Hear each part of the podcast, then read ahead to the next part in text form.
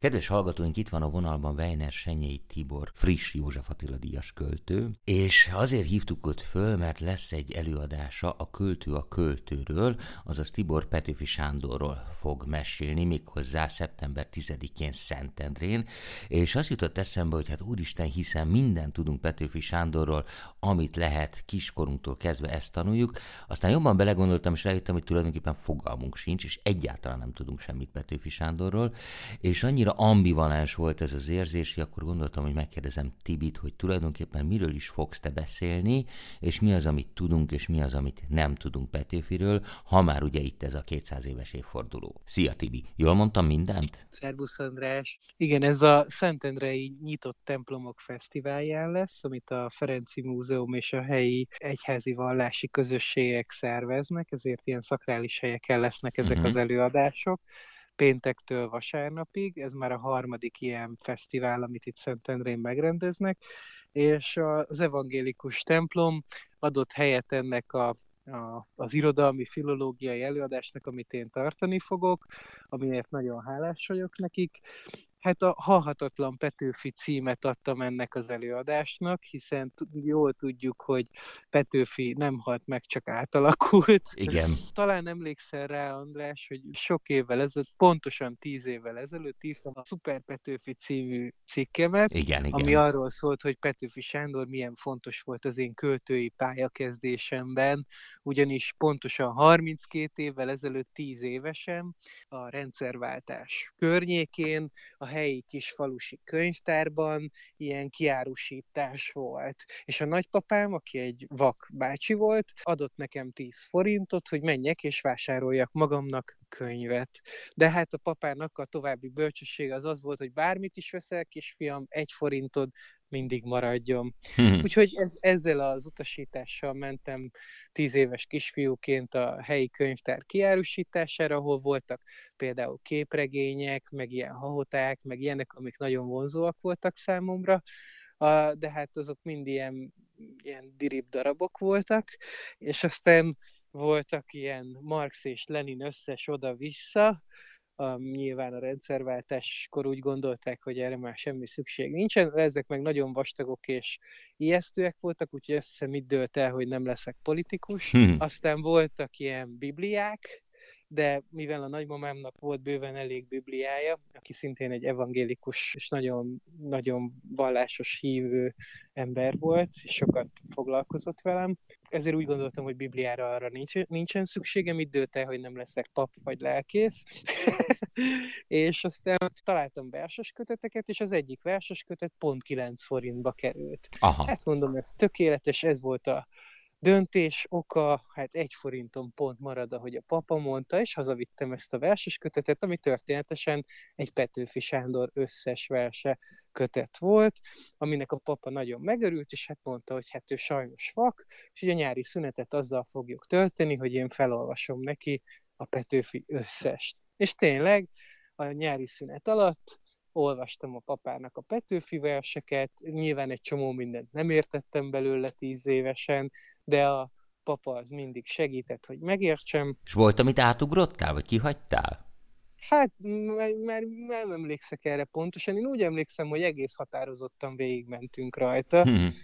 Tehát, hogy így, amit lehetett, elolvastuk és, és amikor valamit úgy nem nagyon értettem, vagy nem nagyon tetszett, akkor a papa úgy megmagyarázta, hogy ez most miről szól, hogyan kéne értenem, úgyhogy ahogy így végigértünk, így egyszer csak feltűnt, hogy ez a Petőfi Sándor rendkívül sok helyen járt, ugye ő is, mint én is szoktam a verseim aljára mindig odaírom, hogy hol írtam és mikor, és ő is persze ezt csinálta, illetve hát nagyon sok különböző női név szerepelt ezekben Hajjaj. a versekben.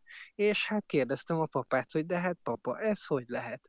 Mire a papa azt válaszolta, hogy hát igen, a költők azok nagyon sokat utaznak, és nagyon sok hölgyet ismernek. Úgyhogy ez a tíz éves Tibikének rendkívül szimpatikus volt. Petőfi Sándort abszolút úgy láttam, mint egy ilyen szuperhőst, aki ott harcol a forradalomba, meg egyáltalán kimondja... Hát ezt is tanuljuk róla, valljuk be. Hát igen, igen, igen, egy ilyen kép alakult ki abba a tíz éves Tibikébe, és nagyon megszerette a költőket, és oda átnyukám elé, hogy anya, eldöntöttem, én költő leszek, és mondta, hogy nagyszerű, biztos, hogy nem pap vagy politikus. Mondtam, hogy biztos. Mondta, hogy jó van, most már csak egy feladat van hátra. Kérdeztem, hogy micsoda? Hát verseket írni. igen, hát ez elengedhetetlen része a költészetnek. Igen, igen, igen, de hát ez, ez egy ilyen vicces, humoros része annak, hogy én hogy lettem költő, és közben azért ott elég sok probléma volt anyukáméknak a házasságában, és így rájöttem, hogy ahogy írok, valahogy így gyógyul a lelkem. Uh-huh. És, és jobban érzem magam, és jobban ki tudom mondani, hogy mi az, ami nem tetszik, vagy mi az, ami tetszik, és hogy a költészet ilyen első fázisban szerintem sokaknak nekem is ilyen volt, öngyógyítás. És akkor válik igazán érdekessé a költészet, amikor már nem csak öngyógyítás, hanem sok más új területet is fel lehet fedezni, másoknak is jelent valamit az a költemény, másoknak is ó, megfogalmazódik az a gondolat, amit a költő mondott, csak hirtelen ott kimondatik.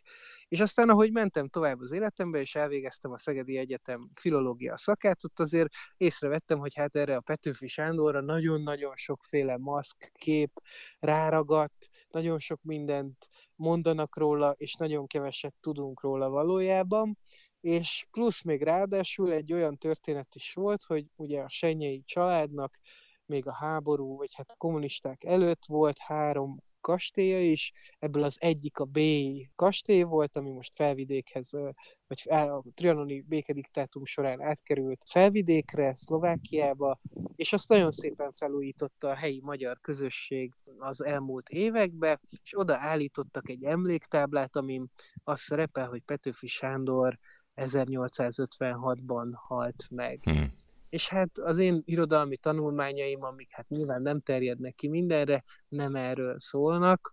Úgyhogy írtam annó egy cikket erről, hogy hát milyen érdekes, hogy Petőfi nem halt meg, sőt, egyesek szerint eljutott Barguzinba, hogy még sokáig élt, még mindig él, és akkor elkezdtem arról beszélni, hogy milyen furcsa az, hogy ez ilyen nagyon fontos, és ilyen nagyon komoly vitákat váltott ki embereknek, és aztán megtalálták a csontokat, amikről kiderült, hogy Petőfi nő volt. A csontok alapján, ugye az a Magyar Tudományos Akadémia ellenőrizte ezeket a csontokat, és hát ez, ez mind-mind ilyen ilyen összeesküvés elméletekre adott Igen, számot, akkoriban volt az a vicc, hogy talpra hazám itt a kazán. Ugye, Igen. utalva Morvai úrra, aki hát a igen, kazánokból gazdagodott meg, és ő finanszírozta az expedíciót. Igen, igen. Én, én nem, nem is ez a része volt számomra érdekes, hanem az, hogy milyen érdekes, hogy azzal, amit viszont biztosan tudunk, hogy Petőfi írt, alkotott, és ahogy élt, és amit mondott, azzal egyre kevésbé tudunk mit kezdeni. És ő megmaradta a legnagyobb magyar költőnek, ugye, akit Kínába is imádnak, és minden faluban, minden utolsó településen is van legalább egy Petőfi Sándor utca, és az összes embernek, hogyha bárkit megkérdezel Magyarországon, akkor, hogy milyen a költő, akkor annak olyannak kell lennie, mint Petőfi Sándornak. Lobogó, te, tekintet, fekete haj, fia, lehetőleg fiatalon halljon meg, reménytelenül legyen szerelmes, legyen csóró, gyalogoljon sokat, tehát hogy így valahogy ezek a sztereotíp képek lettek érvényesek a magyar költőkre, és el is várjuk a magyar költőktől azt a szerepet, hogy, hogy ők mondják ki a magyar társadalom nagy problémáit, és oldják meg. Érdekes módon a magyar festőművészektől, vagy a magyar zeneszerzőktől, vagy a magyar szobrászoktól ugyanezt azért nem várjuk el, hanem hogy inkább azt, hogy alkossanak. De a magyar költőknek és az irodalomnak valahogy ilyen kiemelt helye lett a, a, a magyar történelemben, és erről Petőfi nagyon sokat tehet.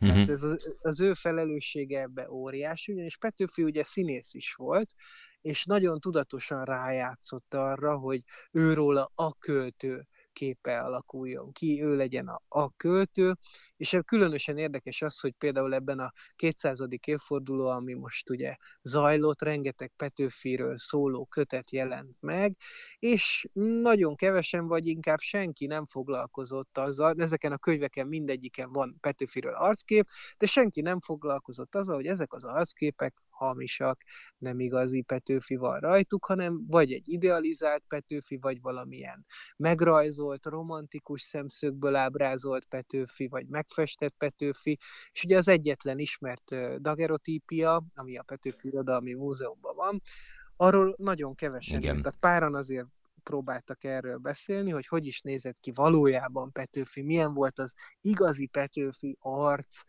és e, erről nekem az egyik kedvenc szerzőm, akit nagyon szeretek, Várkonyi Nándor írt egyébként egy hihetetlenül izgalmas könyvet Petőfiről is, meg erről az arcképről is, ő azonosította egyébként ezt, ezt be, meg rakta össze ezt a történetet, hogy ez hogy is készült, és amennyire én tudom, amikor ez a fénykép elkészült, amin egy hát egy kamaszkorból kilépő, fiatal, felnőtt férfit látunk, akinek kicsit ilyen, ilyen posgás az arca, nem ez a romantikus tekintet néz vissza ránk, A hanem... posgás arcot te hol látod azon a fekete-fehér képen, azt nem tudom, Tibi, de hiszek neked. De nézd meg, nézd meg jobban, hogy hogy, hogy hogy is néz ki ezen a Petőfi, és rakd oda a romantikus képek mellé, és ezt nem szokták kirakni Petőfiről szóló könyvek címlapjára, vagy ritkán, mert, mert nem egy vonzó arc hanem egy őrült forradalmár néz ránk. Persze, hát azt hiszem, hogy az Orlai Petri Soma rajz az viszi a prímet,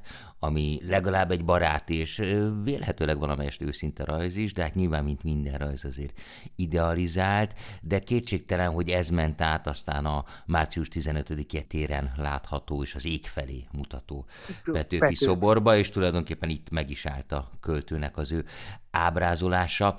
Tibi, azért mesélj egy kicsit arról is, hogy te miről fogsz majd mesélni, mert fogytán az időnk, és azért csináljunk Igen. egy kis kedvet az előadásodhoz is. Igen, nem akarom az egész előadást elmondani, de főleg arról fogok beszélni, hogy ez a Petőfi ez a halhatatlan Petőfi kép hogyan forrott rá a későbbi magyar költészetre, és hogyan volt borzasztó nehéz egy akár egy Adi Endrének, egy József Attilának, egy Vörös Sándornak, vagy Pilinszki Jánosnak emögül kilépnie és megteremtenie uh-huh. a saját érvényes költői képét, illetve, hogy bizonyos versei Petőfinek, mert azért néhány verset is mindenképpen szeretnék majd felolvasni, mennyire hihetetlenül erősek, aktuálisak, érdekesek, izgalmasak manapság is, és hogy hogyan olvassuk újra Petőfit, mert ma már, amikor 30 évvel később olvasom Petőfi Sándor verseit, vagy 32 évvel később, mint a 10 éves egykori önmagam, teljesen máshogyan olvasom őket